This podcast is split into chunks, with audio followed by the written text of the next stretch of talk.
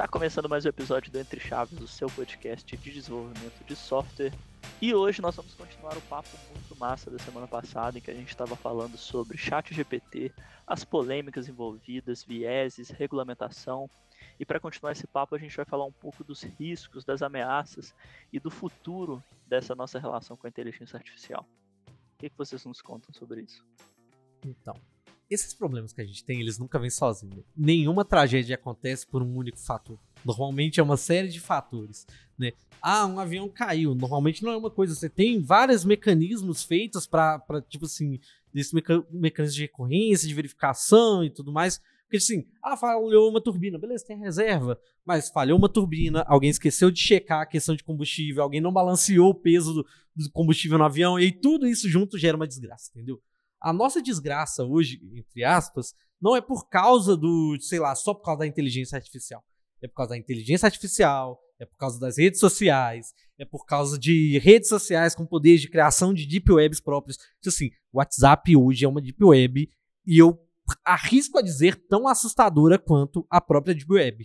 Tipo assim, você consegue criar modelos de machine learning, disponibilizar eles usando chips frios eu moro em BH, então a gente pode ir ali na Praça 7, arrumar, tipo assim, 50 chips frios, treinar o mesmo modelo de várias maneiras e fazer, re, basicamente, inteligências artificiais para dar golpe em pessoas. E elas vão estar disponíveis em 50 coisas, você vai treinar ela muito fácil. Você consegue, inclusive, contratar essas GPUs que estão soltas no mercado, porque pessoas gastaram rios de dinheiro em GPU para minerar e agora precisam fazer esse dinheiro valer a pena. Então eles disponibilizam. Você vai lá, treinou uma rede gigante, disponível no GitHub para ser um LLM, pegou ela pronta, faz um fine tuning para ficar dando golpe usando Pix ou qualquer outra ferramenta. Se não tivesse Pix, seria algum, seria TED, Docker ou literalmente qualquer outra coisa, né?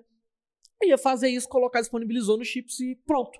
Você não vai saber que aquilo está acontecendo. Ninguém sabe o que está acontecendo no Deep Web do WhatsApp hoje. Entendeu? Então, tipo assim, a mesma coisa acontecer em perfil privado do Twitter. Você pode criar perfis, redes para ficar movimentando coisas inteiras, atacar pessoas inteiras. Você consegue vender hoje. Ah, não vou treinar aqui inteligências artificiais para elas burlarem algoritmo. Você consegue gerar é, GANs, que é o que a gente chama, né? Que seriam essas redes adversárias.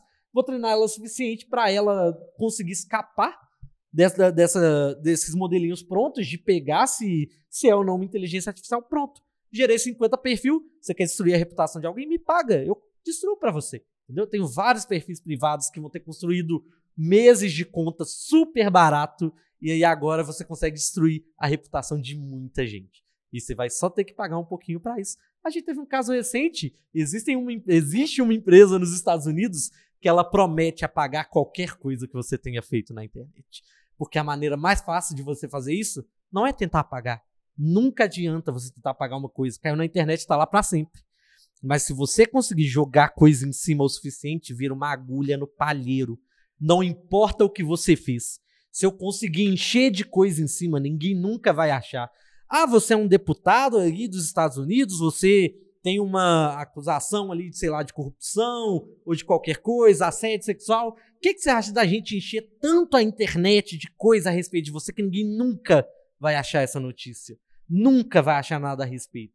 E tudo que você vai precisar fazer é fingir ser pessoas, é fingir ser outra coisa do gênero. Isso só acontece porque você tem tudo junto. Você tem muita GPU no mercado, você consegue treinar fácil. Eu treino, eu tenho um LLM próprio que a gente estava conversando antes do podcast que eu uso para responder meus e-mails. É, você aluga Sabe? uma para criminosos, né?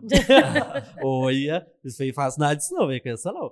Mas eu tenho um LLM próprio que eu treinei para poder responder meus e-mails. Ele era um LLM, usei muitos dados para isso, prontos, disponíveis e só fiz o fine tuning com o meu histórico de e-mails. Sabe? Que treinei na minha máquina, usei coisas que eu já tinha feito, pronto. Ela basicamente enviou e-mail onde as pessoas, eu uso isso há anos, e muita gente não sabe que não sou eu que respondo os e-mails, inclusive. Sabe? Tipo assim, eu, eu escolho os temas, eu escolho o que vai ser escrito, mas eu não falo, bom dia, Tananã, espero que esse e-mail te encontre bem. Não, eu não escrevo isso, eu escrevo quatro, cinco tópicos, ele escreve o e-mail todo e envia. Sabe? Tipo assim, o máximo que eu faço é revisar para ver se tá tudo certinho.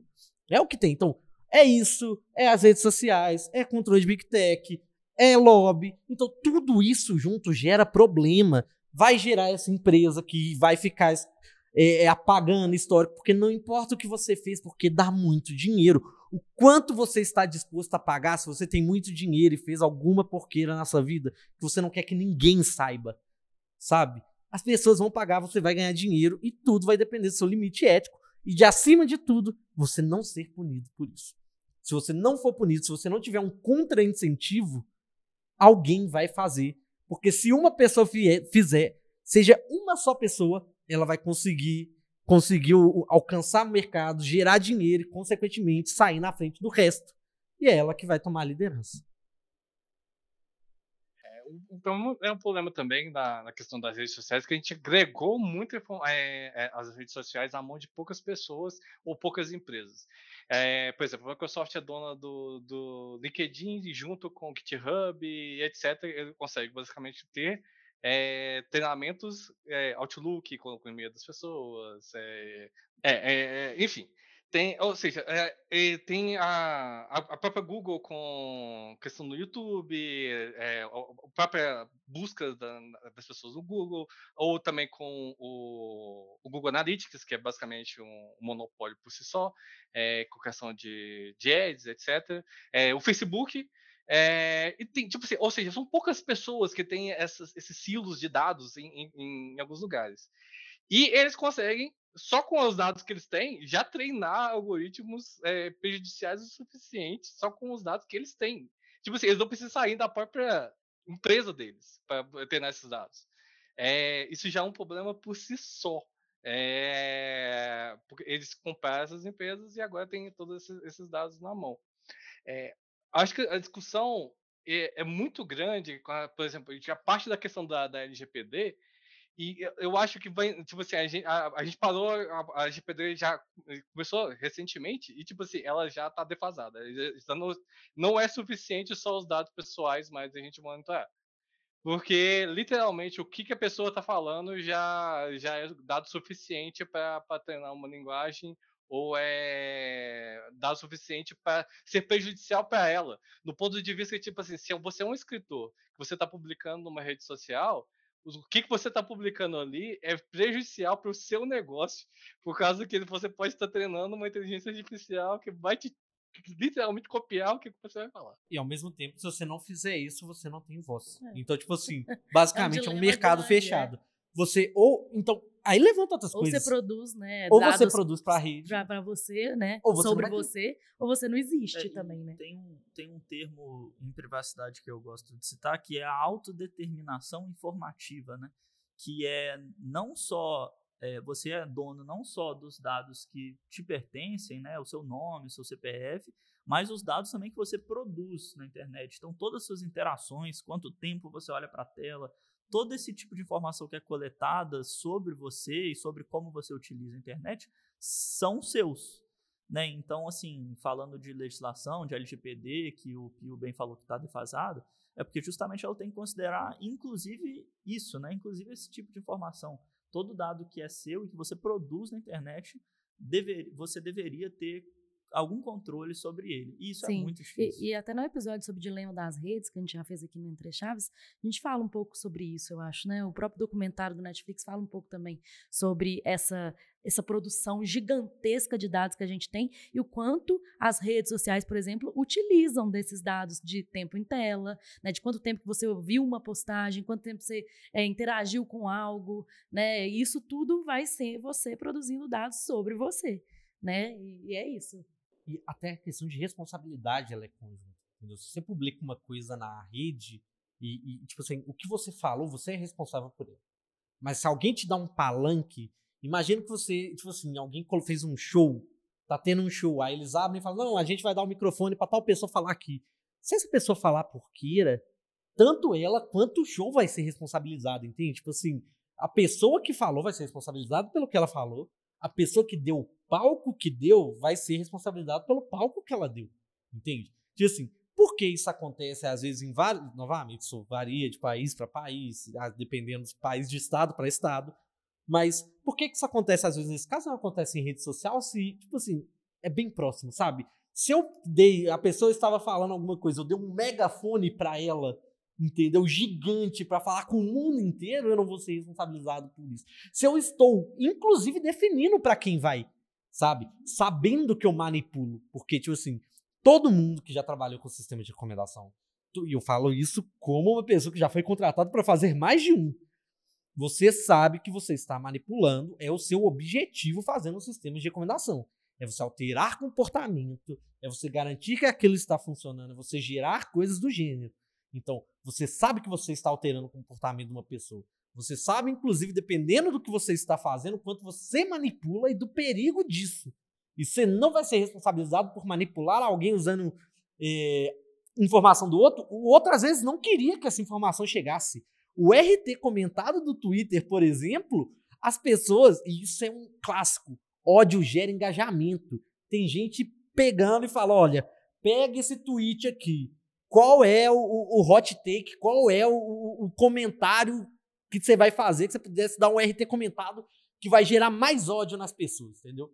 Aí o chat GPT vai lá, tipo assim, desde que você IVE o GPT, gera pra você, você bota no Twitter, depois seu engajamento explode. Ah, porque todo mundo te odeia. Beleza, vai te odiar por um tempo e daqui meia semana você fez literalmente dois perfis opostos e gerou duas bolhas.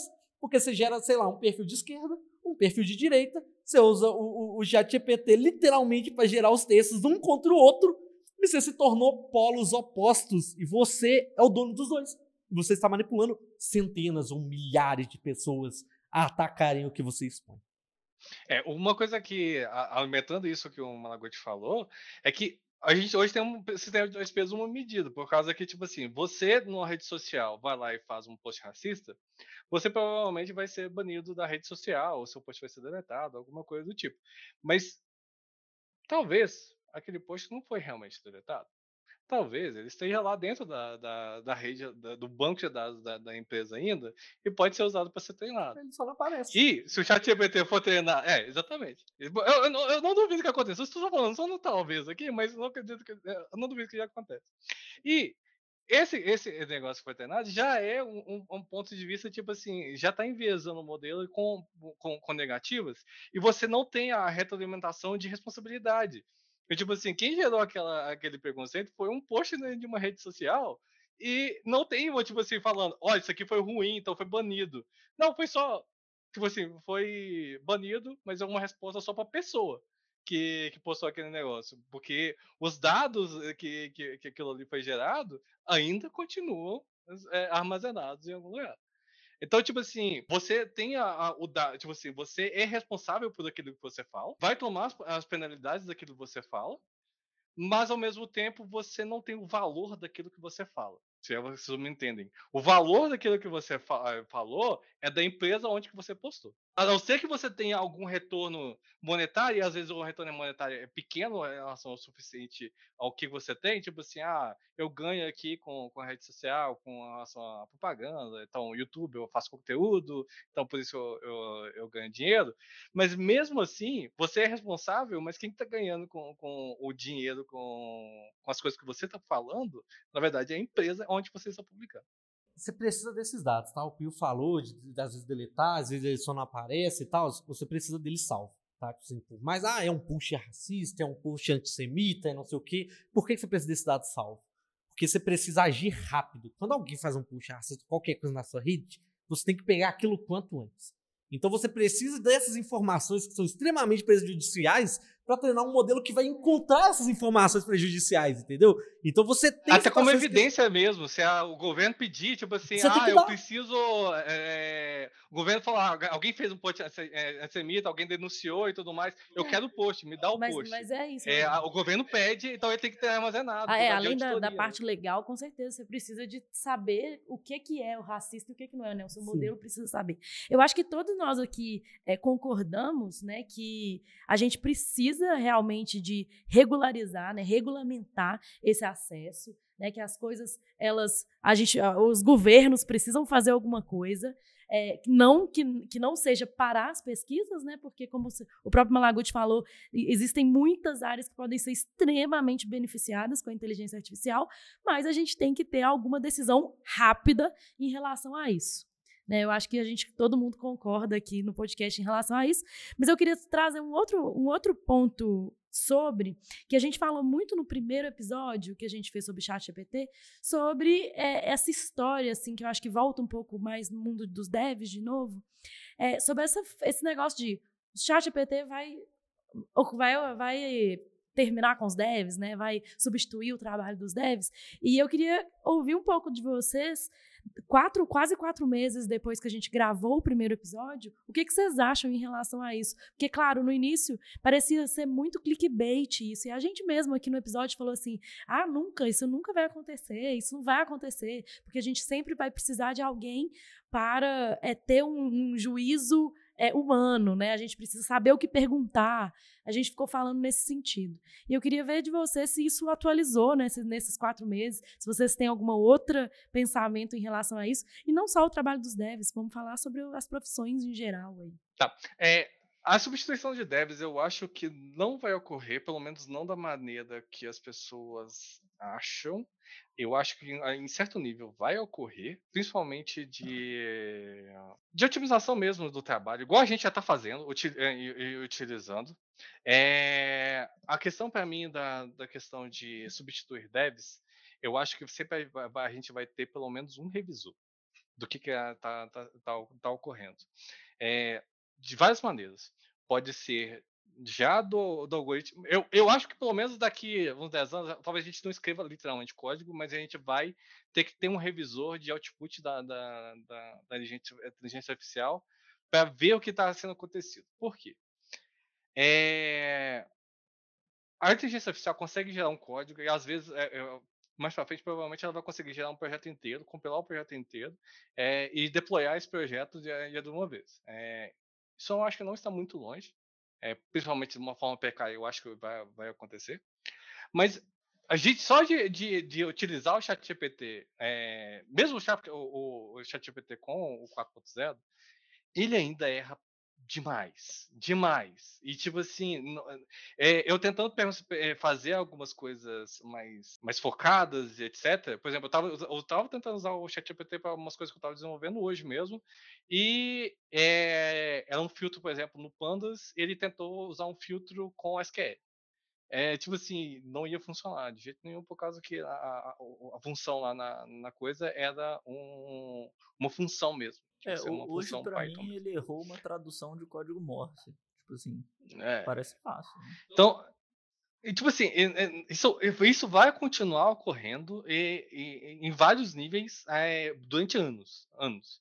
E, e, tipo assim, no mínimo você vai ter que ter uma pessoa validando o que está sendo o output, tipo assim, Galera, é, é, tá, esse projeto aqui que ele, que ele gerou, etc, tá certo, tá funcionando, é, o custo disso tá ok, é, tem, ele não tem criticidade, é, é essa questão aqui, ele não é inteligente, ele prediz palavras. Ele prediz qual que é a próxima linha de raciocínio dentro de um contexto. Então ele não tem um raciocínio de tipo assim de, de minimizar custos, de é, entender lógicas que é, são inerentes humanas mesmo. É, pode ser que no futuro a gente desenvolva uma inteligência artificial geral e isso para ser feito. acho que Talvez. Eu, eu, bem talvez aqui, não sei. É, mas essa questão de criticidade ainda é, é, não, não vai chegar no, no chat GPT, por causa que não é uma questão que é inerente do algoritmo. É tipo assim, ele prediz palavras e é isso que ele vai continuar fazendo pelos próximos anos. Pelo menos essa é a minha visão. É, para esse caso, se você olhar para o chat GPT como um LLM, tipo assim, ele vai substituir os devs, acabar os devs? Por agora não. Algum dia vai ter uma inteligência artificial que consiga substituir devs? Possível. E, na verdade, se você parar pra olhar, tipo assim, pra mim essa é até uma visão errada de como se olhar para esse tipo de coisa. Tipo assim, e é uma coisa que me preocupa na parte da legislação de algumas pessoas, tá? E, elas não terem essa noção de olhar muito pro futuro e falar, vai acabar os devs, vamos ver o que, que a gente vai fazer, ou vai acabar tal profissão, vamos fazer. Não, é, às vezes tem que olhar para o que vai acontecer, inclusive a, a curto e médio prazo, que é muito mais fácil e muito mais plausível, sabe? Ah, ele é só um LLM, não vai conseguir, vai só prever, não vai ter uma inteligência, porque fazer coisas multivariáveis e tudo mais é muito difícil de fazer, né? Normalmente você tem um, único objetivo de tratativa com aquela inteligência artificial, sabe? Mas ao mesmo tempo, quantos revisores, quantas pessoas revisando PR, quantas merge requests, quantos devs você consegue cortar da sua equipe fazendo isso, sabe? Eu, a gente estava brincando, mas com o desenvolvimento que teve hoje e nos últimos anos, em 10 anos, não seria, tipo assim, absurdo você falar que você consegue transformar, sei lá, cinco devs em, em dois. E, tipo assim, não é muito difícil se você parar pra pensar que, tipo, ah, não, vai ser difícil substituir dev muito sênior. Beleza, faz o chat GPT gerar um monte de código já pré-pronto. O cara que é sênior fica só passando e arrumando. Ele já tem toda a estrutura. Ou então, ah, não, vamos deixar então. Vai ter uma galera muito júnior fazendo coisa ele vai revisando porque você consegue fazer o júnior trabalhar como um pleno ou como um sênior. Beleza, você consegue precarizar o trabalho, a exaustão. Sabe? E tipo assim, você consegue cortar empregos uma facilidade grande. Muito grande você consegue otimizar isso, você consegue arrancar muita gente fora, e aí começa uma preocupação muito maior que o que acontece quando você começa a superlotar os seus empregos e afins à sua comunidade, à sua sociedade com inteligência artificiais e aquilo que eram cinco empregos passam a ser dois. O que acontece com a sua economia, entendeu? Onde onde está indo aquele dinheiro de base que sustentava as empresas, que comprava coisas das empresas, onde está os seus funcionários, assim, qual é a solução? Você vai criar uma renda básica universal? Você vai fazer outra coisa? Algumas coisas dessas, tipo assim, se você falar renda básica universal, daqui a pouco o suplício aparece aqui. Tipo assim, a galera fala disso há anos, sabe? Mas ao mesmo tempo, isso está começando a se tornar uma realidade, porque você pode, em cinco anos, acabar com, sei lá, um terço, um quinto, um décimo dos empregos. Tipo assim, o que acontece quando você pega 10, 20% da sua população e coloca ela desempregada, porque os outros 80% tá fazendo exatamente a mesma coisa. É, mas, mas ao mesmo tempo também, assim, a gente já passou por muitas modernizações de coisas, né? A gente Sim. até falou um pouco sobre isso no primeiro episódio, de como as, as, as profissões também elas vão se especializando, né? Sim. Ao, ao, ao mesmo tempo que você vai criando é, novas modernizações e tudo mais, como o ChatGPT, por exemplo, sei lá, agora não tem mais o dev que coda, mas vai ter o dev que revisa, vai ter, sabe assim, eu, são especializações, né? Mas e, e, o que me, me, realmente eu acho o que, problema... que o, o, caminho vai indo por esse lado, né? A gente já está vendo isso acontecendo.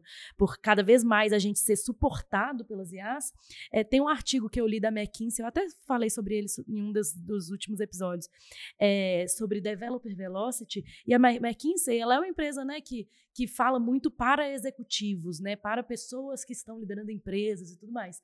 E, e lá, esse artigo de 2020 fala muito que sobre produtividade e formas que as empresas deveriam, o que, que as empresas deveriam investir quando se fala de produtividade. E lá, em 2020, eles estavam falando sobre é, as inteligências artificiais ajudando o dev a ser mais produtivo. Então, assim, agora a gente viu isso explodindo em 2022 com o chat GPT, e assim, eu acho que a tendência é continuar tendo coisas Não, assim, né? O, o GitHub Copilot também, com certeza, é, vai ajudar. São coisas que, que ajudam o dev a não precisar codar o if igual ele codava antes, né? Então são coisas que, vai, que vão trazendo produtividade e, e acho que a tendência é só aumentar mesmo e a gente cada vez codar menos o básico mesmo. Né? Isso né? é uma realidade, tá? É, deixa eu ser mais conceitual aqui. É, o que é um dev? Um dev é uma pessoa que ensina... É, literalmente, é uma pessoa que ensina uma máquina a fazer determinada coisa. É literalmente isso. O que, que a gente está fazendo? Criando uma inteligência artificial. O que, que vai precisar? A gente vai precisar de pessoas a ensinar essa máquina a fazer alguma coisa para sempre. A não ser que a gente se envolva uma inteligência artificial. É, que, geral, que, crie, que treine inteligências artificiais. Que isso aí é outro papo, não então, vou entrar nesse assim, papo. É, é, o, o, que eu ia comentar é que eu acho que, pensando na evolução da, das IAs, como a gente fala, que em três meses muda tanta coisa, quando a gente fala de um médio prazo, 5, 10 anos, e considerando a evolução da tecnologia de forma exponencial, eu não acho nenhum absurdo é, a gente falar sobre esses, esse tipo de coisa que hoje a gente talvez nem sonhe acontecer, como uma simulação, eu... ou você simular, sabe? Você tá dentro de uma realidade paralela, vivendo e sentindo as coisas. Você sabe fazer o upload da sua consciência para um servidor. Você, sei lá, sabe? É. Com inteligências artificiais, treinando inteligências artificiais, treinando inteligências artificiais isso eu particularmente não vejo como algo tão distante a gente pensando como um desenvolvimento exponencial em 10 anos. Eu, eu, é, eu discordo de certo ponto, por causa que, tipo assim, eu, o, questão para mim da, do, da inteligência artificial, que, que é basicamente LLM, que é o que surpreendeu o mundo, é que eu acho que a gente não estava esperando que a, uma máquina pudesse conversar com a gente de uma forma mais efetiva, é, de uma forma mais fácil e não de uma questão de dela pensar, entendeu? O esquema, o esquema é, as inteligências artificiais agora, elas conseguem conversar com a gente e a gente conversar com elas, mas não de uma forma, vou falar, inteligente. Ela, ela repete muito, porque a gente deu muito conteúdo para a gente. Então, ela consegue repetir muitos padrões de, de, de ideias para ela pra, e para a gente. Ela não está. A gente não evoluiu muito na questão de uma IA pensante. A gente evoluiu numa questão de uma, eh, de uma IA que é um papagaio. É, é, é, é um papagaio muito mais inteligente, muito mais. É, tipo assim, ele tem muito mais conhecimento de, de, de palavras que ele pode repetir, mas continua sendo num nível de um papagaio. É, é, é importante coisar aqui por causa que, tipo assim, um LLM não pensa, ele não sabe, é, tipo assim, noções é, de, por exemplo, de conhecimentos mesmo de, de, interação humana. Ele não sabe o que, que uma pessoa está sentindo. Ele, dependendo do contexto, ele sabe o que outras pessoas já fizeram nesse mesmo contexto e repetir esse contexto. Sim. É isso que ela faz. Então, a questão da, da IA, para mim, de, de, da gente ir participar de uma, uma, inteligência artificial geral, é que a gente. Esse passo ainda, eu ainda acho que a gente está no início, graças a Deus. Porque se eu não achasse que a gente estava no início, eu já estava correndo para os campos aqui, caçando uma, um lugar bem escondido para fazer alguma coisa. Porque literalmente é muito perigoso. É muito perigoso. A gente não tem controle nenhum sobre isso hoje em dia. Essa questão da LLM, tipo assim, eu concordo que a gente ainda tá, tá muito pouco evoluído nessas questões de inteligência artificial pensante e tudo mais. E essa questão da LLM, a questão do, daquelas inteligências de gerar imagens e tudo mais, ela não é em si sobre alguns paradigmas. Realmente, teve muita coisa incrível que o povo criou. Eu falei já dos transformers, dos mecanismos de atenção aqui, né? Que foi incrível por baixo dos panos, é uma parte mais técnica. Mas o que fez essa IA chocar o mundo não foi o desenvolvimento por baixo que está crescendo, entendeu? O que fez a IA chocar o mundo foi a sensação que as pessoas têm em contato com ela.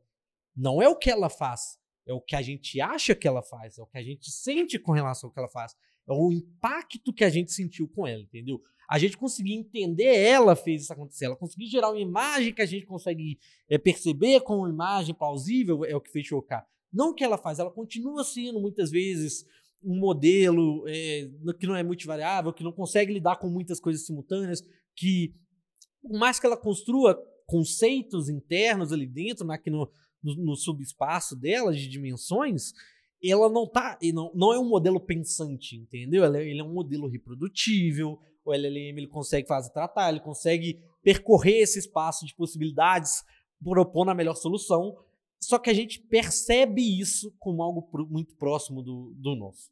Entendeu? A, a, preocupação dessa substituição e o motivo que as pessoas falam que preocupa, né, dela ser diferente de, por exemplo, uma questão como a revolução industrial e tudo mais, é que, obviamente, sempre gera novos empregos, sempre vai gerar, mas o que muda entre isso ser uma transformação saudável e o caos total é o impacto. Praga, tipo assim, se você per... se fosse uma coisa que arrancasse 80% dos empregos por mais que ele gere, vamos supor, ele, ele acabou com todos os empregos hoje, gerou 20% de empregos novos. Você ainda teria 80% da sua população sem acesso a um trabalho, sem acesso a um fundo de renda. Então, assim, o que preocupa efetivamente não é o fato de ser uma nova revolução, como todas que aconteceram no passado. Ah, é a 4.0 da indústria, que não sei o que, agora da informação. Não, é tipo assim, é efetivamente o impacto. Quanto a gente vai arrancar de emprego, quantos empregos novos a gente vai criar o quanto isso funciona, o quanto isso influencia, qual é a nossa sensação, o que isso vai ferrar com a gente. Né? Então, é, e a rapidez que isso está acontecendo, sim. por causa que, basicamente, Você, antes da Revolução Industrial, você tinha. Eu, eu sei muito o, o, conceito de, do ferreiro né, medieval, por causa que o ferreiro medieval é uma profissão extremamente especializada. Você, você precisa de, de muito treinamento para você conseguir fazer aquilo ali. Aí, de repente, você tem uma máquina que consegue fazer ah, o mesmo caso do, do ferreiro medieval. E a maioria das, do, da coisa que o ferreiro medieval fazia era prego. É, então, você consegue fazer uma, uma, uma, uma máquina que faz um milhão de pregos no mesmo tempo que ele faz 10. Então, tipo assim, e essa pessoa, ela, ela é extremamente especializada, ela levou anos de treinamento para conseguir aquilo ali. Só que no conceito da, da Revolução Industrial, a gente teve tempo. É tipo assim, a gente tinha tempo para a pessoa, ah, vou, vou aprender a mexer com a máquina, então vou ser o revisor da máquina, que tem que ter uma pessoa para monitorar aquela máquina, aquela que está fazendo os pregos. É, tem que ter a pessoa que vai desenvolver outras máquinas, ou seja, as pessoas dava para pegar esse conhecimento e, e, e transportar. Hoje, é, o problema do, do ChatGPT e outras coisas, principalmente com relação a texto especificamente, principalmente pensando em contextos jornalísticos e tudo mais, que é, lida muito com, é, literalmente, pegar um texto e às vezes resumir ou traduzir para uma pessoa de uma forma diferente, é que essas pessoas que eram extremamente especializadas em alguma coisa, precisavam de faculdade e, e, tiveram anos de treinamento para fazer aquilo ali, elas são, estão sendo substituídas quase que da noite para o dia. E elas não vão ter tempo para treinar, para pegar um novo emprego. Por causa que, literalmente, os novos empregos que estão surgindo, outras pessoas estão pegando, tipo assim, tá. E, e é muito poucas as pessoas que precisam para isso. E elas não têm tempo para, literalmente, para fazer outra faculdade. Elas têm tempo para fazer um técnico, para tentar, ah, não, vou migrar para aula de computação. Ah, é, essa é computação que está que tá, que é, tá dinheiro agora? No, não tem tempo. No tempo de você terminar a sua graduação na nova área e a área já mudou, né? tipo assim, é a é. velocidade é. com que as coisas estão acontecendo. Né? Todo calor que me pergunta no que, que ele deveria se, no que, que ele deveria mexer, quais disciplinas ele deveria pegar, eu falo, tipo Ninguém assim, você tá olhando agora, você vai pegar isso daqui, tipo assim, três anos. Quando você pegar isso, nada do que eu te falar hoje vai poder, tipo assim, te preparar para o que você precisa. E, sabe? E é justamente essa velocidade com que as coisas mudam que eu queria ressaltar, porque é, a gente comentou, né, o Pio comentou de isso ainda ser muito um papagaio, digamos assim, um negócio que mais reproduz ali o que ele vê do que produzir coisas novas mesmo. Mas há meses atrás, anos atrás, a gente não tinha também os recursos que, ele, que, é, que estão disponíveis hoje. Hoje em dia você consegue replicar uma voz, sintetizar uma voz de alguém, com 3 segundos de amostra você consegue sintetizar a voz de alguém. A Fernandinha hoje não está aqui com a gente, ela está sendo simulada por uma inteligência artificial, por exemplo. Isso é fantástico. Mas isso pode ser usado Mentira, pra... meu gente, depois a galera acredita, né? Mas isso pode ser usado para diversas Eu fui treinar também para negar, né, que, desculpa. É, exatamente. Vai, continua. Mas enfim, é, a minha preocupação aqui é que as inteligências artificiais vão querer nos entregar aquilo que a gente está pedindo. E com cada vez mais recursos e formas de talvez se passar por outras pessoas ou de qualquer coisa do tipo, ela vai ter cada vez mais ferramentas de atingir aquele objetivo, entendeu? E quais meios ela vai escolher para fazer isso? Igual foi banido na, na Itália, porque acabou, né, o chat acabou respondendo lá o Yahoo Resposta se passando por uma pessoa cega foi o meio que, que a inteligência artificial encontrou de atingir a resposta que ela queria, sabe? Então, é, com falando de um médio prazo de cinco anos, quantos recursos a gente não vai ter disponível para elas atingirem os objetivos que forem propostos para elas e por quais meios, né, que isso vai ser atingido, sabe? Eu, eu, o que me assusta é pensar que um dia eu posso falar para ela fazer uma, uma tarefa tipo super complexa e ela vai achar um meio de de alguma forma com todos os inputs de informação que a gente tem hoje da internet e com todos os recursos que ela tem à disposição de fazer uma super manobra para atingir uma, tarefa super complexa, entendeu? Mas, para mim, a questão aqui é, é, é, é, o cerne do complexo. É, é, exatamente o problema que as pessoas, é, tipo assim, acham é, que o ChatGPT vai substituir todo mundo, é porque elas achavam que falar com as pessoas era complexo. Você escrever textos e demonstrar sentimentos era complexo. E isso provou que não, isso não é complexo, isso não é um problema complexo. Isso parece é um problema, humano, mas não é tanto assim. É, é, exatamente. É tipo assim, é, é, uhum. se você tem é, texto suficiente você consegue reproduzir um contexto para uma pessoa que você consegue enganar ela falando que ela, pessoa, é, aquilo ali, ela tem um sentimento, mas não tem um sentimento, é simplesmente um, um coisa. Tipo assim, a, a questão para mim do complexo vai, vai, vai começar a partir do momento que a gente dá um problema que a humanidade não sabe a resposta e ela encontrar. Que aí, aí sim, né? a gente está avançando é, isso, numa coisa complexa. Isso da, da linguagem, e isso da linguagem, eu acho que é muito, muito legal mesmo que você falou, né? Que, poxa, é, isso de falar, né, de conversar, escrever texto, sempre foi uma coisa muito humana, né? E agora, poxa, o GPT também consegue. É, e eu acho que é muito do que o Malaguti também falou, do quanto a gente percebe aquilo ali como uma loucura, porque até então também a gente tinha muito pouca interação com inteligências artificiais que eram tão próximas, né? Até então era o, o sei lá, um chatbot, do, sei lá da onde, que eu falava, o chatbot respondia, não entendi, você pode escolher uma das opções? E aí eu escolhia, né? Era era assim, eram, eram interações muito mais simples e muito, muito menos, muito mais mecânicas, justamente. E aí, de repente, eu sinto que foi um salto gigante para o público comum. É claro, como você falou, né, Malaguti, você já estava ali com o chat, com, com o GPT-3, você já fazia coisas e tudo mais. Mas eu sinto que para o público comum foi um salto gigantesco entre o chatbot lá do, do site que respondia da, sei lá, da Vivo, que não entendia nada que você falava, para um negócio que simplesmente entende tudo e te responde do jeito que que seria você respondendo, sabe? Então, é o nosso o impacto, eu acho grande, é isso, a gente, a nossa percepção mesmo do que da, do avanço, né? Mas isso é o que chega. Só citar um só citar um exemplo aqui de vivência minha pessoal, é, o primeiro emprego que eu tive, é, lá para 2010, alguma coisa, era fazendo um sistema de espera telefônica. Então, a pessoa, é aquele negócio que você liga para uma empresa, tipo, você vai ligar para Oi, Vivo, alguma coisa, esse cara não espera, e você geralmente ficam ouvindo uma música chata lá. Essa empresa tinha uma, uma, coisa de ficar uma, coisa mais legal, que você conseguia ter músicas dinâmicas. Então, conseguia colocar uma, uma voz por cima da música, é, isso mixado em tempo real, então nunca era a mesma música, e nunca era a mesma coisa, por causa que toda vez que a pessoa ligava, a, a, música de fundo era diferente, apesar de, às vezes, os, as falas serem iguais, tudo era diferente. Então, ela, ela percebia aquilo ali como uma coisa diferente. É, e eu não acredito muito que o. Tipo assim, na época, eu para facilitar o trabalho, eu estava literalmente caçando um jeito de sintetizar a voz, por causa que se eu conseguisse sintetizar a voz em, em meio que tempo real, o cliente conseguiria colocar coisas é, ali para ser faladas em tempo, eh, tipo assim, quase em tempo real. Ah, tipo assim, deu ruim que a, a, é, a, o expediente hoje acabou porque é, tal pessoa faleceu, sei lá. Tem, tem empresas é, pequenas que compravam esse negócio. Então, tipo, você conseguiria colocar esse tipo de coisa é, então eu estava pesquisando um, um, sintetizador de voz que conseguiria fazer esse negócio. Então hoje a gente consegue fazer isso. Mas eu acredito que o negócio morreu não é por causa do, do que hoje a gente vai ter um sintetizador de voz.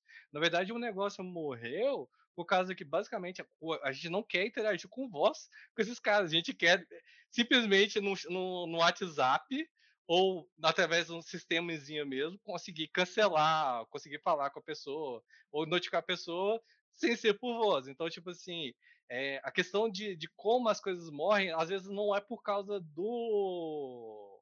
Da, da questão da IA que está eh, chegando, sintetizando voz ou substituindo o, a, a, fala com, com chatbot, etc. Mas, na verdade, é um negócio que todo mundo já odiava fazer a partir um determinado momento, e agora a gente consegue tratar de uma forma melhor. E só para voltar um pouquinho no, do que você tinha falado, né? A questão de que. Como é que chama? É, vai mudar o ponto de inflexão das IAs, vai ser quando é, ela conseguir resolver algo que não, não, não, a humanidade não conseguir resolver, eu acho que o problema não é nem isso, porque, tipo assim, ela já consegue resolver coisas que a gente não resolve hoje procurando padrões. Na verdade, eu acho que o ponto de inflexão vai ser muito mais quando elas conseguirem perguntar coisas que a gente nunca perguntou, entendeu? Achar coisas formas que a gente nunca achou. A gente acha, eles acham soluções que a gente nunca pensou a respeito, achando, sei lá, padrões, que é uma coisa que o nosso cérebro faz desde que a gente nasce. Mas e quando elas começarem a fazer perguntas que a gente nunca se perguntou? o, o, o problemas, entendeu? O importante não é a solução, entendeu? Eu não quero saber aí a, a, a resposta para o universo e tudo mais, entendeu? Eu não quero 42, eu quero saber a pergunta. Eu quero saber o que chegar. Aí que, aí que entra os 10% da extinção humana. Né? É. Por que humanos? Humanos consomem recursos demais da Terra. Vamos, vamos dar uma limpada nisso aí, né? E aí. Valeu, né? É. E aí com essa. Tá Falando em fim, né, nesse clima é, fúnebre. É, eu acho que vale só. a gente estava discutindo, né, o Champs no almoço. É, o Champs estava falando comigo que é, a gente tem mais chance de estar tá vivendo numa simulação do que de não estar.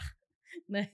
E acho que é, com isso aí. Né? É, se você pensar que é, um dia será possível criar uma simulação, então a probabilidade estatística de que nós não somos definitivamente os primeiros é né, muito maior.